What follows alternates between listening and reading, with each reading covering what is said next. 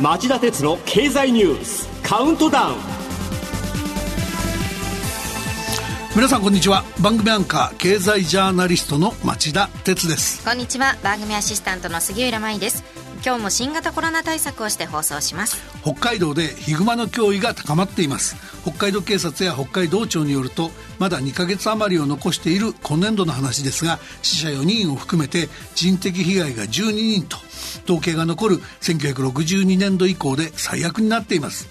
ヒグマを目撃したっていう通報も去年は2197件と過去7年で最多を記録しました。特に深刻なのは市街地での出没が増えていることです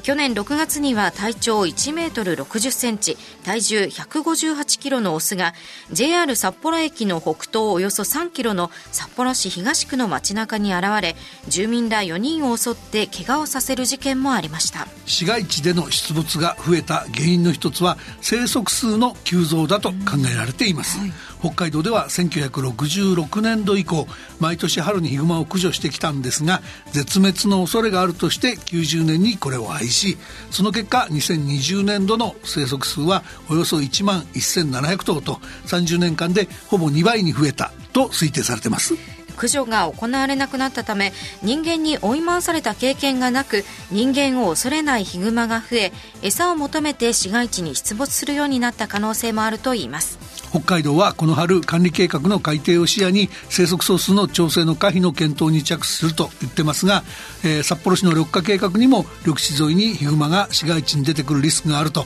見直しを求める意見が出ています。まあこれは、えー、臆病って言われるかもしれませんけど僕のような北海道の川の釣りのアイコン化にとっても大きな問題です、ヒグマを含めた生態系の保全と人の安全をどう両立するのか難しい問題が突きつけられています。それではこの後激動する世界のニュースから僕が厳選した今週これだけは押さえておきたい10本をカウントダウンカウントダウン形式でお伝えします。この番組は NTT グループの提供でお送りします。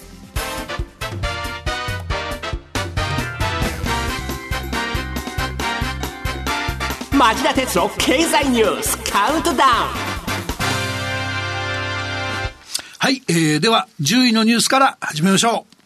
う。土曜日、トンガ沖の海底火山が100年に一度の大噴火。日本政府は100万ドル以上の緊急無償資金援助と自衛隊機2機と輸送艦の派遣を決定。昨夜この2機は愛知県の小牧基地を出発しました。えー、トンガは日本と同じ太平洋の島国です。政府には各国と協力して最大限の支援をしてほしいと思います。まあ、それにしても今回の海底火山の噴火に伴う津波っていうのは発生のメカニズムもよくわかっていないし、どの程度のリスクがあると周知すべきなのか、まあ、いろんな大きな課題を残しました。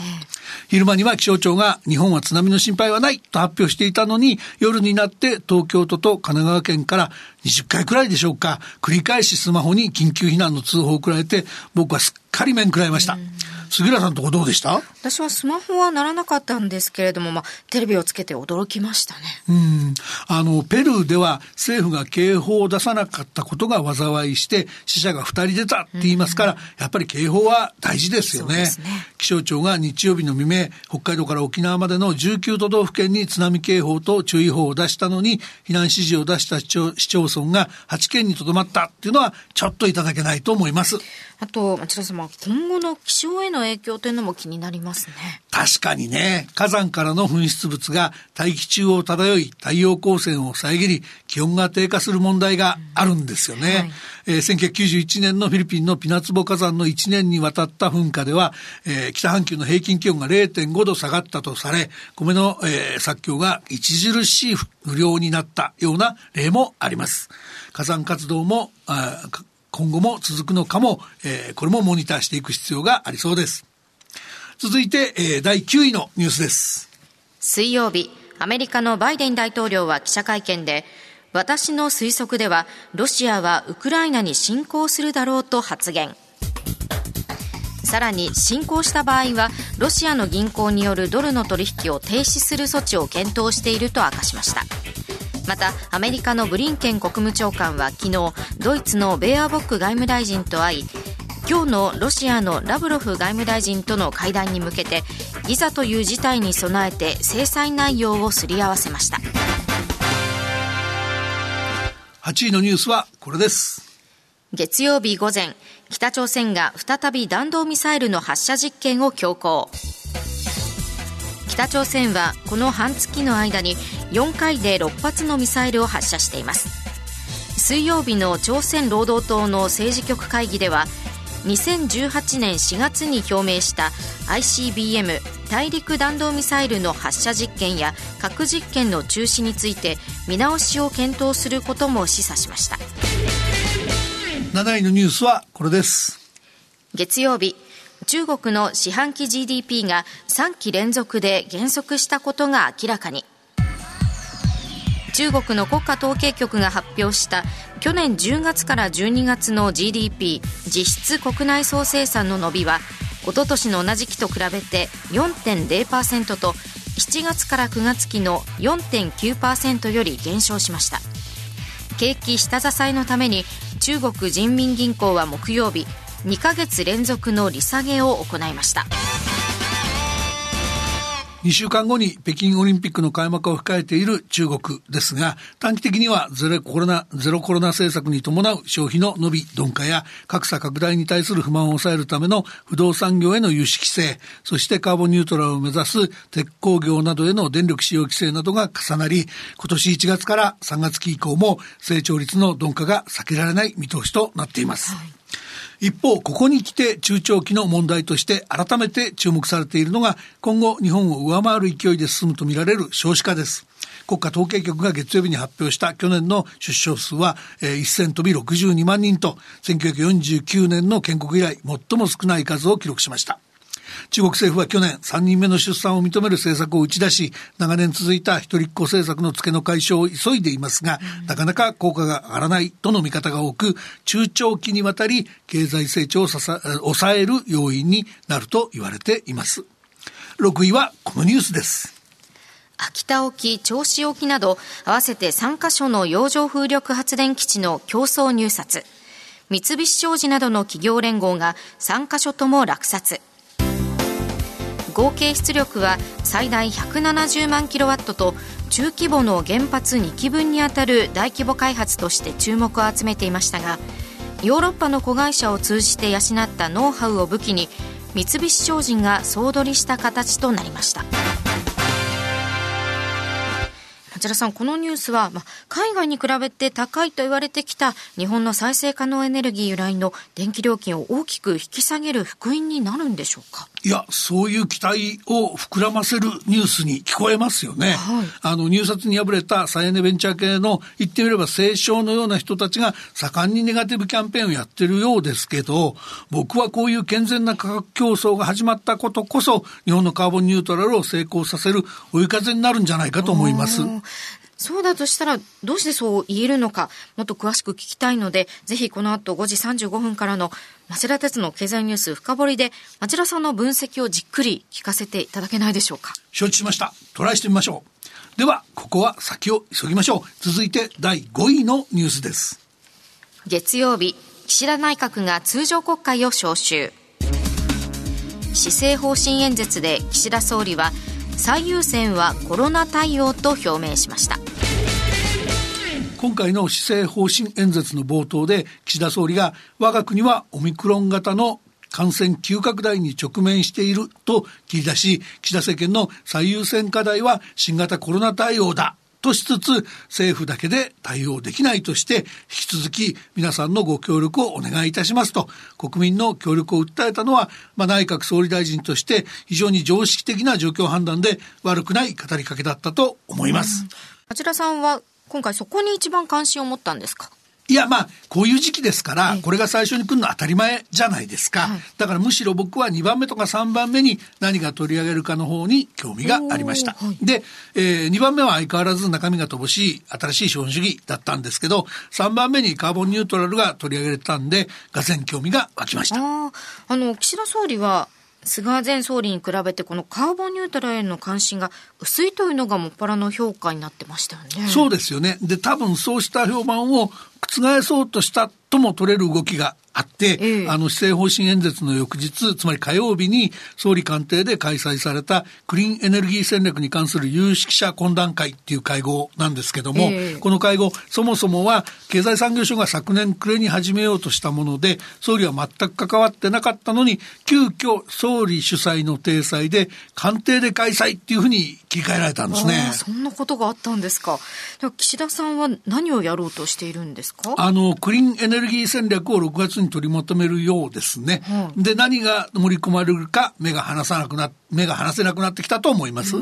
何かヒントはないんでしょうか？あの、火曜日の初会合で総理はこの日の議論を総括する形で発言し、エネルギーがコスト高にならざるを得ないのが日本の弱みで、これを何としても克服しなければならないと強調してます。まあそこのところがヒントって言えばヒントなんですかね。とはいえですね、前日の施政方針演説では、送配電インフラ、蓄電池、再エネ、水素、アンモニア、革新原子力、核融合といった電源関連のテーマや、需要側と地域の脱炭素化、ライフスタイルの転換、資金調達のあり方、カーボンプライシングといった項目を相場な的に羅列しただけなんで、えー、どれが、えー、政府の腹なのか推測のはちょっと難しいと思います。それこそ原子力がまたぞろ亡霊のように復活する懸念もあれば、まっとうなカーボンプライシングの議論が進む可能性もある状況としかというしかないでしょう。今年の大きなテーマの一つとして番組でしっかりフォローしていきたいと思っています。4位のニュースはこれです。ドローン攻撃か。月曜に UAE アラブ首長国連邦で起きた爆発をきっかけにインフレ懸念が拡大。世界同時株安に。水曜日の日経平均株価は一時前の日に比べて900円以上下落しました。一方原油先物価格は水曜日まで連日で7年3ヶ月ぶりの高値を更新高止まりが続いていますコロナ危機からの回復がまるで薄い氷の上を歩くような微妙なバランスの上に立っていることを改めて浮き彫りにしたのがこの世界同時株安だったんじゃないでしょうか。まあ原油相場の動きには引き続き第一級の警戒が欠かせないと思います。では、ここでランキングには入りませんでしたが、えー、重要な番外ニュースを見出しだけご紹介します。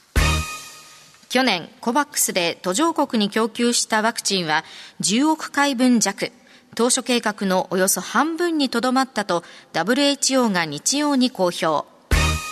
月曜日、政府与党がマネーロンダリング対策法案の通常国会への提出を断念。火曜日、次期主力ロケット H3 の初打ち上げの再延期が確実に。キーワードはメタバース火曜日、アメリカのマイクロソフト社がゲーム大手を7兆8700億円で買収すると発表。今夜にも岸田総理とアメリカのバイデン大統領がオンライン会談へ、台湾をめぐる中国対策が主な議題化。以上、番外のニュースでした。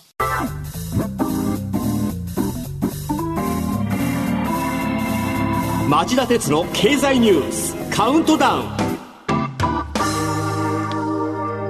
はい3位のニュースはこれです。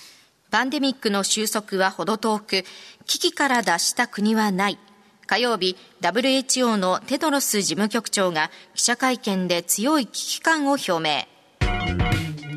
イギリスやスペインではコロナをより日常的で危機水準が下がったエンデミックとみなし感染者のすべての数の把握や隔離などをやめる検討が始まっていますがテドロス事務局長は時期尚早だと指摘しています。2位のニュースはこれです。昨日日本国内の新型コロナ新規感染者が4万6199人と3日連続で過去最多に。8638人の東京をはじめ北海道、愛知、京都など28の都道府県で最多を記録していますはい、あの岸田総理は月曜日の施政方針演説で追加確保した1800万人分のワクチンを活用し高齢者の接種を6ヶ月間隔で行うとともに5500万人の一般向け接種も少なくとも7ヶ月余力のある自治体では6ヶ月で接種を行うと旨を張りました。まあ、しかし、その対策のスタートはまだ1ヶ月以上先の3月以降のことなんです。まあ、ワクチンは感染が拡大する前に打つからこそ大きな予防効果があることは誰でも知ってますよね。海外の情勢を見ていればこうなることは分かっていたはず。なぜ確保した分だけでも前倒し接種に使わなかったのか。僕は万事においてこの総理のフットワークの悪さが残念でなりません。さて、いよいよ今週第1位のニュースです。さらに、北海道、大阪、福岡など8つの道府県にも、政府は合わせて24の都道府県にまん延防止等重点措置を適用する方向で調整に入りました。来週火曜にも正式決定されるとみられています。まあもうここまで来てしまうとあんまり言うこともないんですが、えー、とにかく政府には考えられる最善の対策をできるだけ迅速に打ってもらいたいと思います。我々は最初から同じ方策、3密回避、マスク着用、手洗い、うがいの励行ぐらいしか手はありませんが、皆さん、なんとかこれらをフル活用して乗り越えていきましょう。以上、町田さんが選んだ今週の1位から10位の政治経済ニュースでした。町田哲郎経済ニュースカウントダウンこの番組は NTT グループの提供でお送りしました。さあこの後5時35分からの町田鉄の経済ニュース深掘りですが6位のニュースでもお伝えしたニュースに関連しますね、はい、テーマお願いします。はい、えー、テーマはカーボンニュートラルの巧妙化三菱商事が価格破壊で3カ所全ての洋上風力発電の開発権を落札と題してお送りします、はいまあ、このニュースですけども、えあの秋田県の2か所と銚子の1か所で、うん、えー、大型の洋上風力発電所の開発ができる土地これをまあ政府が環境アセスなんかを代わりにやってあの30年間占有させますよということの入札だったんですけども、はい、えー、2番札を入れたどこと比べてもですね1キロワットあたり5円以上安い値段で供給するということで三菱商事が3か所全部総取りしたと。はい、でまあそんな高安い値段が入れられなかったところはそんな事業ができるのかとかいうことで結構大騒ぎになってるんですけど、えむしろこういう価格破壊が起きないと日本のカーボンニュートラルは成功しないんで注目したいなお話したいなと思ってます、はい、では5時35分に再びお耳にかかりましょう。さよなら